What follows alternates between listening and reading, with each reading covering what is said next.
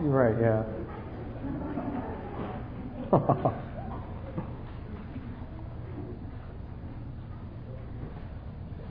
well, let's really start with the word of prayer. Heavenly Father, we do praise you tonight uh, for your goodness and your greatness.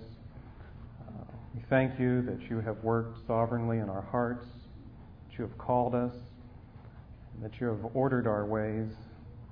We praise you for that. We praise you for this opportunity this week to uh, meet together, to live together, uh, to really gather around your word, uh, whether it's in informal conversation or at the meetings. Uh, we thank you for this word. Um, we thank you that it is sufficient, that we don't have to go hunting all over the place for another guideline, but that your word, which talks about you, is sufficient. I pray that you will bless our work this week as we consider Christian education.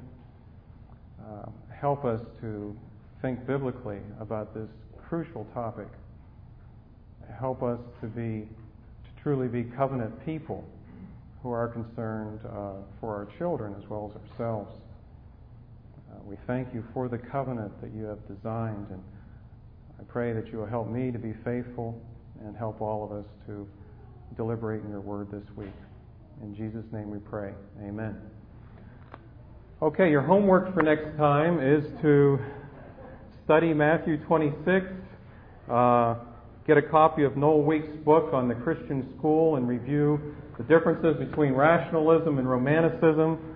Uh, put together a couple of questions that you can submit to me next time that I can cover, and prepare for the final exam on Thursday. Is this family camp? Isn't that what we do here? Well, I'm lapsing back to my days as a professor at Grove City College, where I started every class with, with that ritual, mainly because I used to forget giving the assignments at the end. Uh, also, I just thought I'd do this for the parents because uh, uh, anybody that would drag their kids to lectures on Christian education in the summertime uh, deserves to do a little bit of work themselves. And can we learn only if we test? As I said, there will be a final exam on Thursday. Can we learn only if we test? Does all learning come through pain? Does it come through joy? Do we have to pick one of those? Well, maybe we'll get to that, that this week. But I would like to thank you for the invitation to uh, come and, and, speak, thanks to the committee, uh, because this is a crucial issue. Uh, I can think of no more important issue than Christian education, especially for those of us who are uh, in the Reformed faith. And indeed, I think it is good that we have this topic along with uh, the consideration of the history of the OPC this week. It seems to me that these two topics do go together. Uh, perhaps I could even steal the subtitle Christian Education Who Needs It? Well, I don't know. I don't think I will do that, but uh, it is a crucial thing for us to think about and often gets put on the back burner when it really does need to be put on the front burner, uh, especially for those of us in the Reformed tradition. Uh, those of you who follow the bookstores might notice that there's a new book out from Presbyterian Reformed. The title of that is Foundations of Christian Education by Louis Berkhof and Cornelius Van Til, edited by Dennis Johnson, and I'd encourage you to get a hold of that. Uh, stressing the importance of a reform view, a reform view on Christian education. In covenant theology, you know, it is central that we pass on our faith to the next generation. And that's what we're going to be talking about this, this week. In fact, in many ways, the Reformation itself was a product of educational technology. You think about the printing press, the importance of the printing press, um, that educational technology so long ago, that it played in the role, in the role of uh, Martin Luther's work in Europe. My personal interest in Christian education comes from many sources. I've got four kids, ages 13, 9, 6, and 3. Drew and Gwenna, Seth, and, and Emma will be around here from time to time. Uh, we were part of the homeschooling bandwagon that got started back in 1980. Um, at that time, I was working at a community mental health center as a psychologist. Yes, I will admit that. Uh, I had a school psychology credential, so I could come in and be an advocate for parents who wanted to do homeschooling versus the commissar down at the local public school district. Often the superintendents did not want to let go of the kids. Often they wanted to have the say so about the education of Christian kids. But we would go in there uh, using our tests, IQ tests, and things like that. Of course, that was only a trick. Uh, and then tried to advocate and argue and persuade, and uh, some of that did help. Uh, as I mentioned, I was a professor at Grove City College for five years, uh, taught in education and counseling, those kind of things. So dealt a lot with the issues of the day there. Uh, yes, I taught the boring old Ed Psych course, but tried to liven that up a little bit with debates about creationism and what was in, really in the textbooks and values clarification and let's see, uh, uh, um, uh, who should decide where kids go to school and all those kind of things. And that did indeed liven it up. Uh, currently, I'm, I'm an elder at Bayview, uh, also serving on the Covenant Christian School, School Board, uh, where we're working very hard to have a good Reformed Christian school. So you see, the things I'm presenting to you are really not just academic, but, but they're very practical as well. We've also started a foundation to investigate the use of technology like computers and video discs and so on in Christian education. We've started that down in San Diego as well. And working with CCEF, Christian Counseling and Educational Foundation, part of that name is education. And one of the things we want to do there is help to train pastors and elders and lay people to do biblical counseling, not warmed over psychological counseling in any way, but biblical counseling that stands as the alternative for humanistic psych- psychology and counseling that people might go to when they have trouble. Um, so my personal interest in this really began in those days when I was in the slough of despond in psychology at UC Berkeley, and uh, really came to uh, see the inadequacy of the humanistic approach to education and the imperative, the absolute necessity of a God centered education. Now, for this um, series, we're going to look at Christian day and homeschooling. That's going to be the emphasis over these four sessions. There's a number of ways we could go with Christian education. We could consider it in the family as you catechize your children, as you have family devotions, and just work informally with them there uh, formal instruction. We could talk about punishment, uh, but that's not a real good topic for summertime, is it, kids? Okay, we'll just drop that one. Uh, but just the informal instruction by personal word and deed. Or we could talk about the church, Christian education in the church. Uh, we were privileged to have Tom Tyson at our church uh, just a couple of weeks ago, where he gave us an example of how he does catechism with uh, junior high age kids and it was really interesting to see him in the process of that. That's very, very important, very crucial as well. Uh, we could even talk about Christian education uh, in perspective of the state. Now, that might be a little more difficult for those of us who are critical of public schooling, but nevertheless, there is an aspect of, of um, ed- Christian education that needs to consider the state, that is being obedient, as we're taught in Romans 13, uh, how we're to participate in our government and support it and, and be good critics and things like that. But what we will concentrate on in these four sessions is Christian education in the day in the home school. Uh, I've passed out, or I've had the kids help me pass out some uh, flyers that give you a, an overview of what we're going to look at. We're going to look at uh, who is teaching in the Christian home and day school. We're going to look at uh, the process of teaching, how they're teaching. We're going to look at what they're teaching, and we're going to look at when people are teaching. So that will be the emphasis. Let me ask you, just right off the bat, I don't want to really embarrass you or anything, but be interested in knowing the audience. The speaker is supposed to know his audience. How many people here have Christian kids in the public school? Could I see hands on that? Okay. How many here have Christian kids in Reformed Christian school? How many kids? Kids, raise your hands. Okay, all right. How many kid? How many kids are in Christian schools that are not Reformed per se, maybe Baptist or Pentecostal or something like that? Okay, a few of those. All right. And how many kids are homeschooling right now? Do you have homeschoolers or you plan to homeschool? Okay, it gives you an idea of the audience. All right. So you have the overview, and what I'd like to start with tonight is a consideration of who is teaching. Regardless of the context, who is doing the teaching. And let's turn in our Bibles, first of all, to Colossians chapter 2 and take a look at the work of Paul there. Colossians chapter 2. I'll be working with the NIV tonight.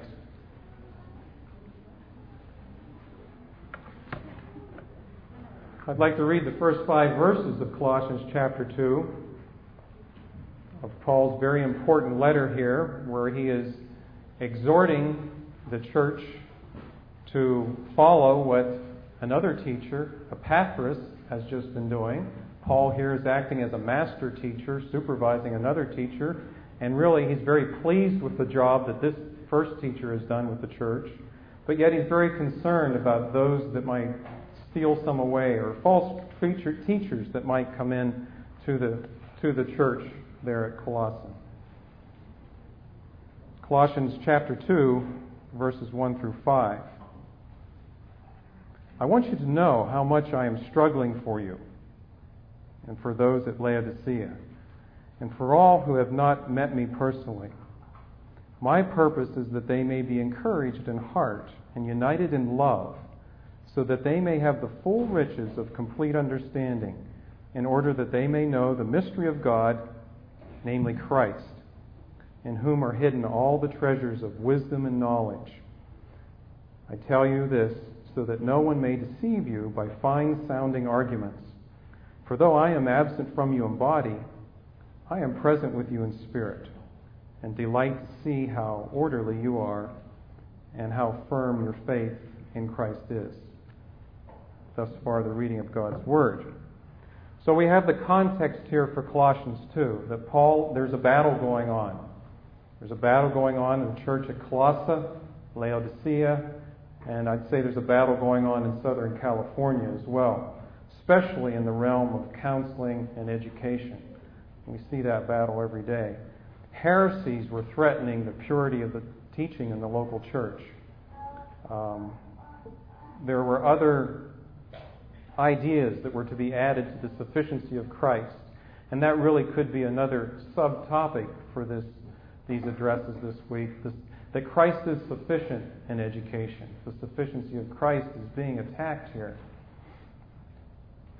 Paul is concerned that the Judaizers might come in the back door, or perhaps the, the proponents of mystery religions might come in, or perhaps uh, some other variation of uh, Plato's philosophy might come in the back door of the church. He's concerned about that. He's agonizing over that. He's praying for them. He's teaching. And we need to be concerned in our day and age as well, too, that anything might be added to Christ's gospel. So Paul is struggling. He's agonizing. We see in verse 1 I want you to know how much I am struggling for you. The struggle, struggle is really like an athlete in a contest. Okay, how many of you kids play in sports? See those hands? Okay. Yes, even Jackie, the kid over here, playing softball, right? Okay. Might be soccer, might be football. It takes hard work, doesn't it? it? Takes a lot of practice, doesn't it? Well, Paul is working that hard for the, the people in the churches. He's been working hard. He's been discussing. He's been praying. He's been talking. Okay, you play sports. Is there a difference between practice and a real game? Things get kind of intense, don't they, in a real game? I mean, the practice is one thing. You might use the old balls, you know, you have your old clothing on and so on, but what happens when the game time comes? Brand new shiny ball that's kind of slippery because everybody's so sweaty trying to play with it. Okay, nice uniforms are on. The pressure is up, right? Well, that's the kind of pressure that Paul feels as he's exerting himself and straining and caring about uh, what's going on in the church. And indeed, that's the kind of intensity that we need to have for our kids as we think about what's going on in education today. Because there are many subtle philosophies out there. You know, I know I've been duped by a number of them. Only by God's grace am, am I here. But we have to be really struggle and agonize, and, and it is hard to decide where the kids should go to school, who should be the teacher. regardless of the decision that you've made on that, it's not a final decision, is it? There's third grade, then there's fourth grade, then there's fifth grade. And in some cases, we get very um, solidified and in place with a Christian school, and we're thankful for what we have going in Chula Vista. And we're, it's not easy, but we're working hard there, and we have confidence in the teachers. But I know in my days as a professional psychologist, in my days with CCF talking to parents about their kids in schools, that it's an ongoing trial often in, in, in schools, certainly in the public schools and in many Christian schools as well. Is this the place for my child? Is this the teacher for my child? Who should be teaching my child? So we struggle, point by point, the same kind of agonizing struggle. I've experienced some of that struggle working with Christian Counseling and Educational Foundation out here with George Scipione and, and Jay Adams a little bit. In fact, I remember uh, after coming out here and being here for a little while, I had this dream one night. It was like I was in Beirut. Okay, you know, Beirut, where they've been having all the, the fighting for years, and kind of going house to house. Had that same kind of feeling, you know, in dealing with, with people who are coming in with problems, and they've been to this psychologist or this licensed marriage and family therapist. And uh, how could we not only help them with the problem from a biblical point of view, but how can we debrief them from the humanistic philosophies that are in, in that uh, psychology that they've come from. And the same is true for many people who have been in the public schools as well, and even some, some private schools which have more of a baptized humanism approach than a Christian approach. But false teachings really take a lot of attention. I was really struck the other night when Cal Cummings, our missionary to Japan, was visiting our church and telling us about his work in, in Japan. Uh, he'll be going back there in a couple of months. They do have a Christian school in Tokyo that they're going to enroll their kids in, and I have a friend that's going over there in September. We're going to try to set up some visits and so on. The uh, Christian Academy in Japan, I believe, is the name of that. We need to pray for those folks. But the problem that they have there in their, in their schools is, is actually, in a lot of ways, similar to what we have in public schools here. Now, in Japan, it's Shintoism. Shinto is the, the major religion. There's some Buddhism, but Shinto is the major religion, and Cummings is talking about Shintoism in Japan, where they have this polytheistic ancestor worship. You go into three quarters of Japanese homes, and you see a god shelf. You know what a god shelf is? That's where all the, the idols are that represent the various ancestors. And so you bow down, you deal with, you, you pray to the various ancestors because, you know, Grandpa Jones will give you uh, special help and, and special luck for the coming year for your business and so on. That's, that's Shintoism. And he was saying how hard it is for people to change out of that because it's been there for 2,000 years. And another comment he made about that was that people in Japan have a very hard time uh, considering the black and white, considering absolutes or certainties. They probably have a tough time with us in the OPC uh, they're always saying, well, it could be this way, could be that way, kind of going back and forth, back and forth. He said that was, was typical and saying that it, it was really hard to, to break through that when they were get, doing their missionary work to the, to the Japanese. Now, while we might never send our child to a Shinto school, what happens when we send our kids to secular schools? And secular schools might be public schools, they might be Christian schools sometimes as well, that aren't really clear about their Christian point of view. Don't we also have a 2,000 year old heritage of a false religion? What about Greek philosophy? It's very similar, really. Polytheism, all the gods, going back and forth, can never know anything for certain. We call it secular humanism today, but it's just, you know, it's not a new age. It's just a, a variation on the old age. So we need to consider who's teaching our children. Paul goes on in verse 2 here to make a very personal comment. He says, Be encouraged, have joy. Uh, my purpose is that you may be encouraged in heart. And there is truly a need for joy and unity for us here in our conference, for us in our presbytery, and also for the teacher and the student. There needs to be unity. Is that not so? I've entitled this series Education as Discipleship for a very important reason. And that is because in our culture today, we tend to look at education as just dispensing information the way a pharmacist might dispense pills. Did you ever watch the pharmacist count out the pills, how fast they go, and how they put it into a little container and that kind of thing? Well, isn't that what teachers do? They have so much information they have to give, and they dispense it out there and then give it to us? It's not that way. Education is discipleship, regardless of what we want to call it. Now, our culture today might say that it's that totally rational and objective, but it's really not. There really is a connection between the teacher and the student, a personal connection, and Paul is acknowledging this just by the way as he's talking to these people in his letter. Um, because of this personal aspect of all education, it's important to consider the heart in education. The heart must be one. While you might be able to distribute pills in a mechanical way and have people walk away and take the pill, digest it, and it'll work. We can't do that in education. We can't just cram the facts into the kids' heads and expect that there's going to be a good result. We've got to win the hearts of the kids. And how many kids in our covenant reformed churches have we lost because we've had a mechanical approach to our Christian education? And perhaps that's in our families, could be in our churches. Certainly, it's often been in our schools where we say that education is just a matter of dispensing the pills, just dispensing the facts, just giving the facts out to the kids, and not really winning their hearts. I want to do an advertisement for a book here uh, The Christian School by Noel Weeks.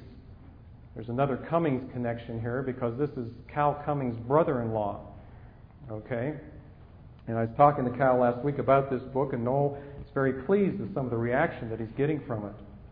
He makes the point here in this at the beginning of this book that while schools can do a lot in terms of education, they're crucial, we need to look at them. Indeed, that's what the book is about, Christian school.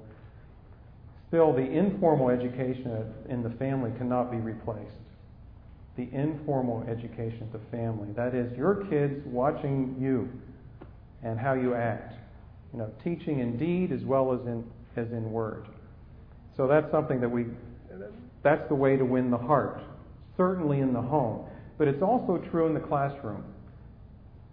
Not to the same extent, but it, it is there to and to a lesser degree, but still it is there. There still has to be a reaching out for the heart of the student. Otherwise, the kids know real fast if you're trying to tune into the heart or if you're just dispensing the pills, just dispensing the education. The heart is the fulcrum. Uh, consider Proverbs 4:23, Matthew 12:34, 15:19, 22:37. Won't take time to look them up now, but all these crucial passages about the heart. Out of the heart come the issues of life. We want to reach the heart in Christian education. We don't just want to dispense the pills, dispense the pellets to people, and just you know, fill up their, their rational mind. We want to win the heart so that, that when they go out on their own, they won't break the covenant. No, they'll still be faithful to those things that they had learned from parents and teachers who really lived what they taught. And Jesus talks about the heart. Jesus says, You're either for, for me or against me. Well, what about this teacher that's teaching my kids? Is he for Christ or against him? That is the fulcrum. And indeed, there is an antithesis there. And we have problems with that.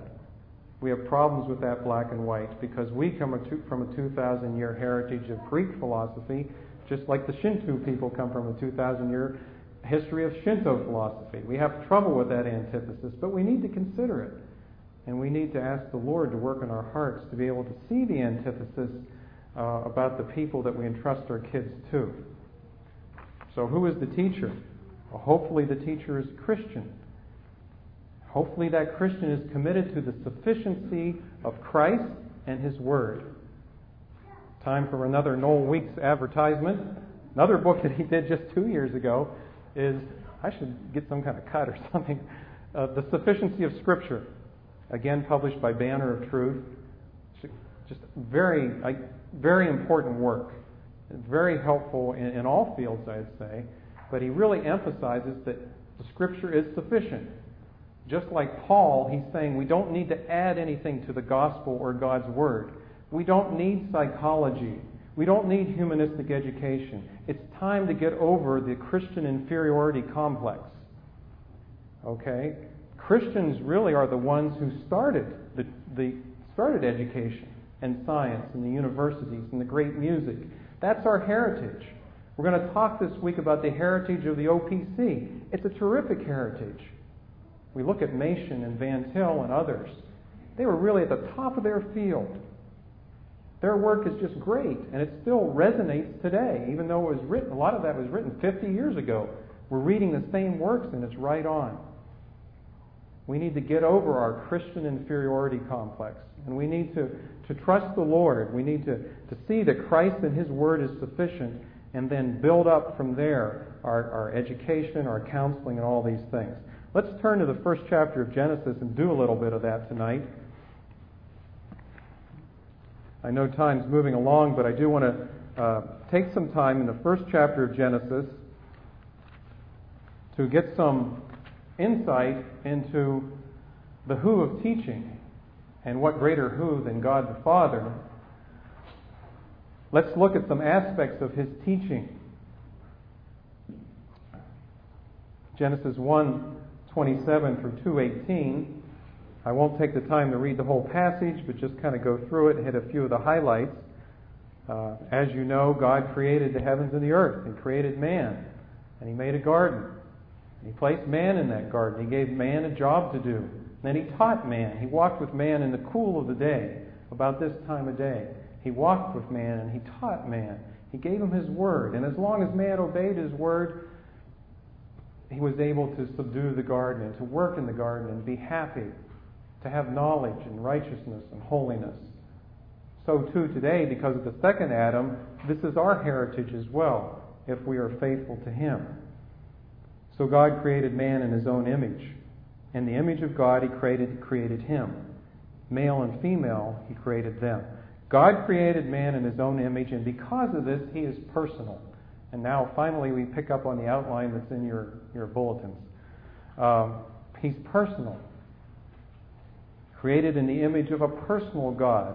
That's the grounding for us to say that man is a person. You know, I've had professors before, uh, for instance, at the University of Pittsburgh, who are very highly esteemed in their field. They're, well, they're cranks in some ways, but I mean, at least in their field, they're not cranks, they're mainstream. And they could give to you an argument that man is no different than a machine that there is really no difference between personality and minerals, rocks, machines. I went to a lecture one time over at Carnegie Mellon, given by one of the top cognitive, well, he was one of the top two cognitive scientists in, in the world. And I'm telling you, as you, as you listen, I listen carefully, and I've been in this discussion about artificial intelligence for 15 years. As you listen, you could not tell when he was talking about a man or a computer. I mean, he talked about computers and men in the same way. Okay, where is ethics? Where is beauty once we do that? Now, how do we know that we're personal? How do we know that? God, the Bible tells me so. Right, kids? The Bible tells me so. That's how we know. We are persons because the Bible tell, tells us so. So we have personal freedom of choice. Um, and we need to work to have to with our children so they'll choose the right answers in their heart versus impersonal kind of formulas, the dispensing of the pills, uh, treating our students as if they're computers. And if I just put in the right program, if I just prepare intellectually for these lessons, even with you, that I can just program you and you'll have the right answers. Well, no way. Right away, you're going to say, Peterson, wait a minute. You're not going to be programmed by me. Okay? And I'm glad that you think that. You know, because you're people, you're individuals, you're persons, and you need to consider what I'm saying in the light of God's Word and then make up your own mind. I, I need, by the Spirit's help, to reach your heart. And we need, by the Spirit's help, to reach our students' hearts, not through an impersonalized sort of formula. Go to teacher education and learn how to teach. Then you do one, two, three, and then the kids will all learn. That never works. That doesn't work. You can't work with people that way. And we can't have centralized control. We can't have our pedagogy or our style of teaching and our curriculum come out of Washington, D.C. What do they know? Okay, they, I mean, take a look at Washington, D.C. You know, they need to clear up their own house. you know, the illiteracy there in the, in the District of Columbia, let alone tell San Diego what kind of curriculum or tell Grove City, Pennsylvania, what kind of curriculum to have. So our teacher must be personal. Why? Because the Bible tells us that we are personal and we need to have that approach. That who is teaching must be personal. That person must also be authoritative. Let's take a look at verses 28 through 30. God blessed them and said to them, Be fruitful and increase in number. Fill, fill the earth and subdue it. Rule over the fish of the sea and the birds of the air, and over every living creature that moves on the ground. Then God said, I give you every seed bearing plant on the face of the whole earth, and every tree that has fruit with a seed in it. They will be yours for food. And to all the beasts of the earth, and all the birds of the air, and all the creatures that move on the ground, everything that has the breath of life in it, I give every every green plant for food. And it was so. The Lord did it. It was so. Take a look at chapter 2, verses 15 through 17. The Lord God took the man and put him in the Garden of Eden to work it and care for it. And the Lord God commanded the man, You are free to eat from any tree in the garden, but, and listen to this authority, you must not eat from the tree of the knowledge of good and evil. More authority. For when you eat of it, you will surely die. Was that true? Is God an authority? Did he speak authoritatively? Was he being too hard nosed? Was he cutting the antithesis to black and white? No, he told man the truth. And indeed, he was right. The Lord is the basis for everything. The Creator is in charge. And again, this is one of the characteristic tenets of the Reformed faith that God is sovereign, that we start with God, we start with His Word. Without Him, there is no ground to stand on. In a smaller way, in a reflective sort of way, a teacher is like that as well. A teacher is delegated to him or her the, the authority from the parent which comes from God. And the teacher must be able to be authoritative. The, teach, the, the, the teacher is a delegate of the parent who is an agent of God to raise the child. Again, we have discipleship rather than information dis, uh, dispensation. Discipleship. And this is not relativism. Relativism is rampant today in education. Higher education, public schooling, Christian schooling, relativism. Well, if you're brought up in Japan and you're brought up as Shinto, God will take that into consideration when you die and when you're judged. Surely. I mean, won't He do that? because you were brought up in that culture? I mean, what can you expect? I mean, that, that culture has certain norms, and sociologists have studied this, and so let's let's understand people according to their relative context. Well, that's not the message of the Bible. The Bible speaks to all cultures contextually, but really in the same way. It's the same message to all cultures. It's an authoritative message. Okay, moving on through a, a short list here. The teacher should be respectful. One of the main problems that I saw when I worked as a psychologist in the public schools and then later at CCF, going into the schools with parents, talking with administrators and other psychologists and teachers and so on, was a lack of respect. A lack of respect from the school toward the parent. I mean, when, when Parents walk into to schools, they're on enemy territory. The administrator is in charge. And if you don't believe me, go ahead and do it and, and see how you feel. It was like going to court for these people whenever they would have a conference about their kids. And even if it was just a learning sort of problem, it was like being in court. And they were surrounded by seven or eight professionals around the table. Where's the respect? And the parents are not completely clean here either you know, what respect do parents have for teachers? And regardless of public school, private school, whatever, we still should respect other people to some extent. We still should be polite, and we should you know have certain manners and so on. Not go in and really you know jump up on top of the ta- table and scream and yell and all that kind of stuff. There should be respect. What about respect between students and teachers? I remember walking the hallways of certain public high schools, and it was like, well, here's the kids up and down the hallways, and here's a few teachers sneaking by, and it was two different cultures.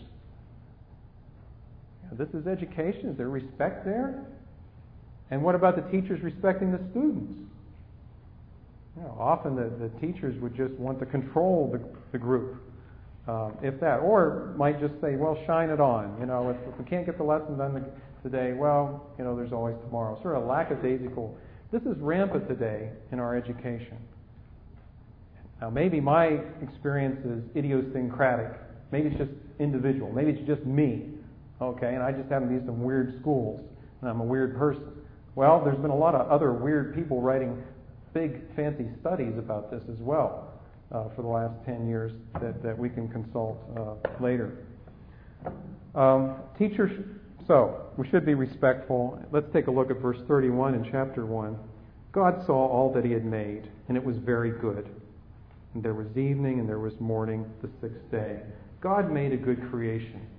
There was res- there's respect here in the biblical view. And we need to have respect for others as well. A teacher should be an example. A teacher needs to be an example. God did pleasing and creative work so that man can imitate with innovative care of the garden. A teacher has to teach by example. So much of education today is child centered. It centers on the child. The child determines when this is study or when that is study. And that's not right. That's not biblical. We need to see, have teachers as examples. The education should be biblical. Adam was to live by God's word. The teacher student relationship should conform to biblical principles.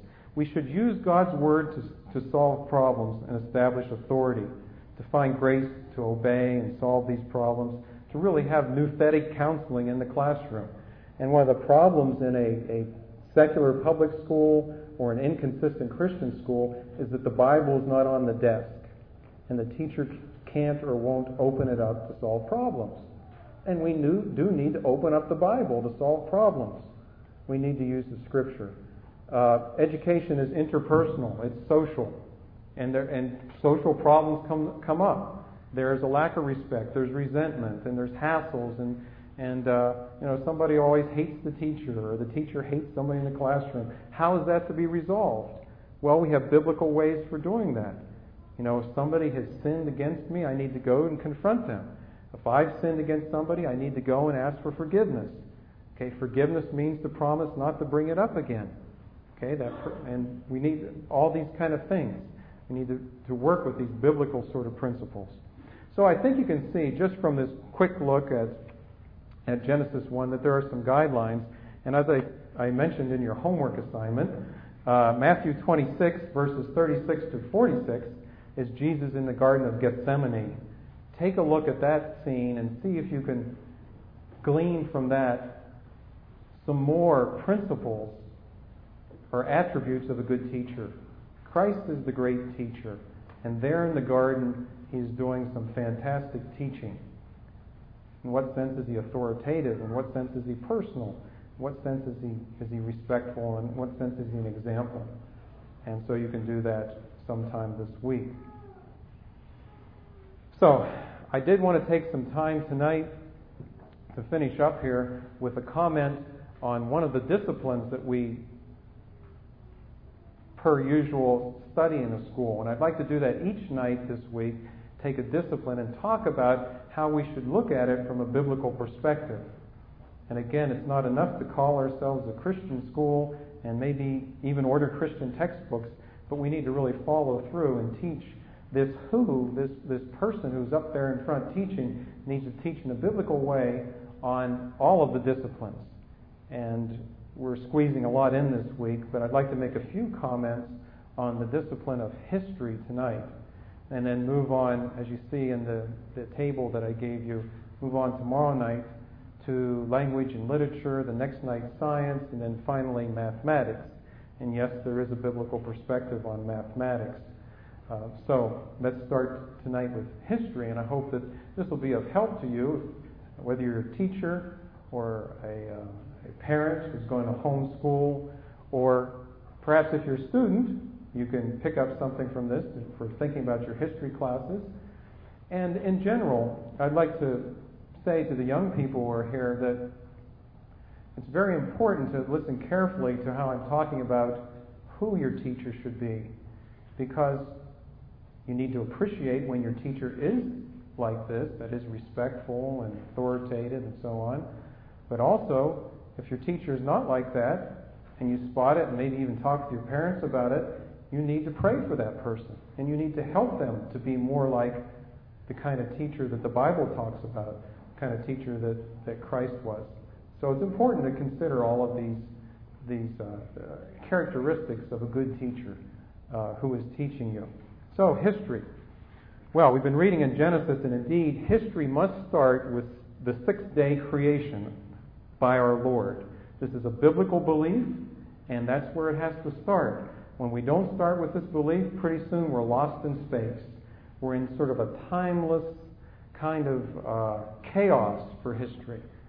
Only when we have a good view of creation do we see that life really is meaningful, that it really is on a stage, and what happens today is important. You see, if you have an evolutionary view that there's just been these millions, and, or can anybody do a good Carl Sagan imitation? Billions and billions of years uh, just going into the past. What difference does one more year, or one more month, or one more day make? What difference does this talk make? It's just going to be a blip on the screen of history. Well, I pray that this talk does have meaning in God's eyes, and by His grace does have meaning in your hearts.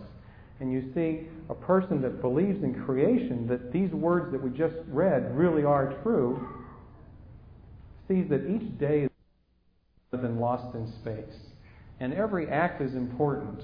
And the way you live your eighth year, or your first grade year, or the way you live your teenage years, so called teenage years, it's very important. It has eternal ramifications. God will judge us, every thought and every deed. So, we need to have a biblical belief on creation. The a world history course should start in the Garden of Eden. And indeed, I know teachers that are teaching that way, and it really is, is great. It really makes the, the education come alive. Now, if you're, if you're like me, I went to public school, and my education really didn't hang together. If, if I could have had a history teacher start with creation, it would have been just great. Because I was a Christian, and I loved my Bible, I loved my parents, and my parents took us to church, and we loved all that. But it was like when I went to school, that was just another existence. That was whoa. That wasn't for emphasis.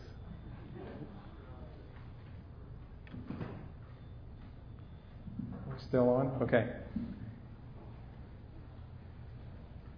It was really upsetting. so, uh, that's just really an exciting way to start off a history class. To start with creation. It puts it into perspective. And then you can see that history goes in a line. It's not just a circle or meandering around all different places, but it goes in a line and it has God's superintendence over it. Now, tomorrow I am going to talk about those words I mentioned before rationalism and romanticism, and I hope you don't yawn too much, but Weeks has given us a nice way to analyze current trends in humanistic education today with those two terms. And I'll take time to explain them tomorrow. But when you have a secular approach, what you often end up doing is emphasizing just the facts or emphasizing just the interpretations that are in history. And as Christians, as biblical Christians, as Reformed biblical Christians, we need to do both. We need to teach kids facts that, yes, there are facts. How do I know there are facts? How do I know there was a Napoleon, a Civil War, and so on? Well, the Bible tells me that there's a concrete reality, and we can keep track of facts. Now, think about your own personal history. Okay, some of us have longer histories than others, but, you know, did what happened five years ago really happen? I mean, sometimes things seem like sort of a dream. I, I was living in Pennsylvania five years ago, and it was muggy and hot, and well, kind of like this, I guess. But anyway, did it really happen?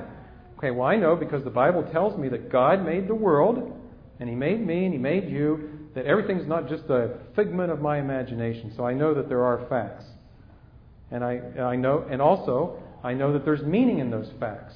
That what Thomas Jefferson did has a certain meaning. You know, he wrote the Declaration of Independence. it has a meaning for our country, it has a meaning in history. So that's an important thing that I can latch on to and think about. At the same time, we have different interpretations. So when I interpret what happened five years ago in Pennsylvania or interpret Thomas Jefferson, well, then it gets a little, it does get a little murky sometimes. Okay, we can still have see some regularities, and we, not, it's not like everything's existential and we don't know anything about Thomas Jefferson, but it's not absolutely clear. And we need to teach kids that, well, there are some different interpretations. We have the absolute, clear guidelines from the Bible with which to help us with that interpretation. We don't have perfect knowledge, but there is interpretation we have to consider.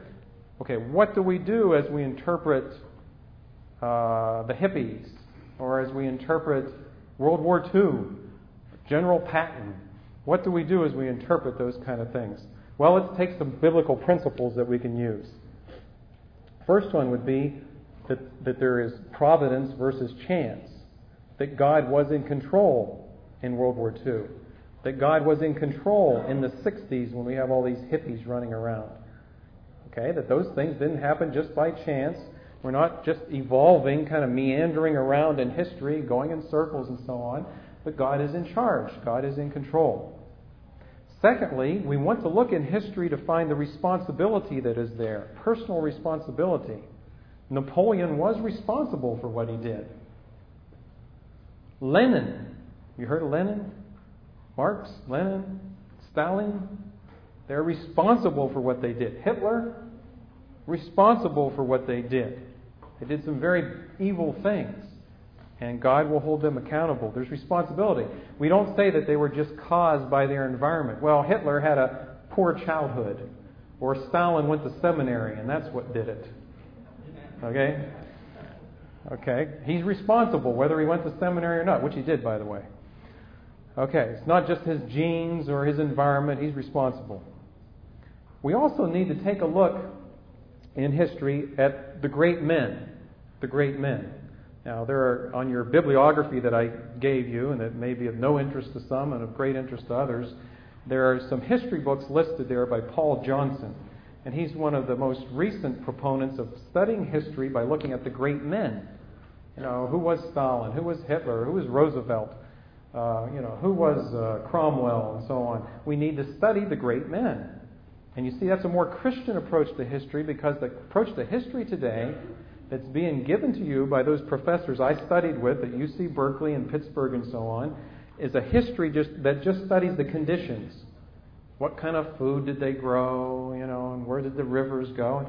That's, that's important after we've looked at the great men and we've determined responsibility, but what they're doing is just reducing all of that to just geography. And in fact, I've brought along some toys with me this week. I brought along an interactive video disc player and a computer. And tomorrow, if I can, about 4 o'clock, I'm going to set that up in this room. If anybody's interested in computer like toys, you can come.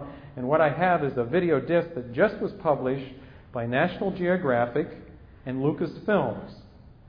How many kids have heard of Lucasfilms? Okay. Star Wars and so on? Okay, yeah. There's our teacher, right? He has gone together with National Geographic to put together a history video disc. It's called History from a Geographical Perspective. Okay? And he explains our nation and um, world history in terms of geography. Did you know that the pilgrims came to this country because they were crowded? It was too crowded in Europe. That's why they came here. Well, that's what Luke, George Lucas will tell you. And uh, I want to show, I want Christians to know about this technology. I also want to critique that with you tomorrow afternoon if you want to come by at 4 o'clock.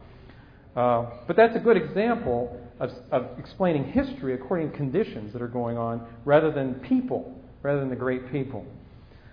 Then finally, um, we need to see the connectedness in history. That history is not just all these spots all around, okay? Isolated bits of things. Well, you know, a, a, a robin had an egg in Europe in 1892, and, you know, a frog was jumped over a, a lily, onto a lily pod in, in, in 1923, and, and Peter Rabbit was written, you know, sometime later. All these kind of different things just all over the place, okay? History is interconnected. And we need to, to give the kids a framework, framework to understand that well, this is where the who becomes important again. Who is giving your kids that framework? And just as we should study the great men in history, and we see how people are responsible and important in history, they're also res- responsible and important in the classroom. So, what are we to do? Because we have some real problems today. Uh, in in the secular textbooks, uh, we've pretty much revised out Christianity. You may have heard of a study by Dr. Paul Vitz from New York University, another one of those psychologists who uh, has done something good. He's looked at all the textbooks, humanistic textbooks, and he's written down the number of times that Christianity is referred to. How many times do you think that the 12 top publishers of textbooks in grades 1 through 6 refer to Christianity? Very, very few. Occasionally picture of a church, occasionally a picture of a mission.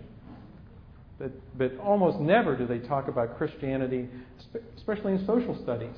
I mean, what do 50 million people do every Sunday morning? And could that possibly have some significance for culture? Well, these secular, humanistic publishers have said, no, we don't want that. And it's becoming more and more blatant to the point where Norman Lear actually is complaining about it. Norman Lear is of People for the American Way. He said, gee whiz, guys, come on, this is getting a little too blatant. You know, it's almost like some of the Soviets' diplomacy. Speaking of that, another thing we need to do in history is look at the newspaper. We need to give our kids a guideline for how to understand the newspaper. Okay, what's in today's paper? This abortion bill in Louisiana was just passed again. Okay, this I mean they took out incest and rape, but Another bill has gone past. How do we understand that? Isn't that part of history now? Now that it's in the New York Times and the LA Times, isn't that part of history? Yeah, well, how do we understand that? Now, what about all this stuff that Gorbachev is doing? Berlin Wall's down, pretty impressive. But do we see any repentance? I've never seen Gorbachev repent yet. And I know my Bible tells me that unless a man repents, we're not to trust him. But what are we doing as a country? Okay. See how important it is who teaches our children? Because those people teaching our children are going to be giving these kind of frameworks. It's important to know that this country was not purely a Christian country in any way, but it was greatly influenced by the Christian worldview. And the impetus for the exploration of this country can be documented. In fact, Lawrence Cremin, a secular historian, has documented that the English Puritan preachers were absolutely crucial in exploration in the 1600s. Now, sure, the businessmen got in there, and there was a lot of money grubbing and all this, and the slave trading came later and all that. But there are very important documents that we don't read about. For instance, um, Hakluyt's document, Discourse of Western Planting. I never heard of it.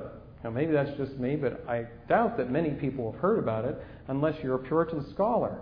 And it was, it was, a, it was done on behalf, well, it was done along with Sir Walter Raleigh, independent, along with, it was presented to Queen Elizabeth. And it became her rationale for coughing up the money to get the exploration of the New World started on the part of the English. Pretty important. It was a Christian there. Do we hear about that? No. Okay, what are we to do? We need to have biblical guidelines as we teach history. We need to, to look at the great men in history. Need to read biographies. Uh, you know, read about the military heroes, other heroes, uh, the missionaries, the people who have done uh, good in our country, and so on. Look at the people. We need to use primary sources. And in the project that we have going down San Diego, we're, we're trying to build uh, computer based curriculum. We're going to put those primary sources on disk. Okay, we've lost the battle of the textbook. We want to work on the battle of the computer because that's coming next. Uh, we need to then look at the common folk and conditions. We need to have this larger framework. We need to look for right and wrong in history. We need to use our Bibles and look for right and wrong. We, we need to look for the antithesis in historical events. And then we also need to write history. Have you ever, how many people have heard of the Foxfire series? You need to check it out. It's pretty impressive. Some school people down in Georgia gave kids tape recorders and said, Kids, go out and talk to all the old people you can talk to in the community and tape record the interview and then transcribe it, and you'll have history. You'll be making history. Now, that can be just fun and games, and we don't do that first. We have to give them the, the facts and the framework first, but it's a very important thing to do.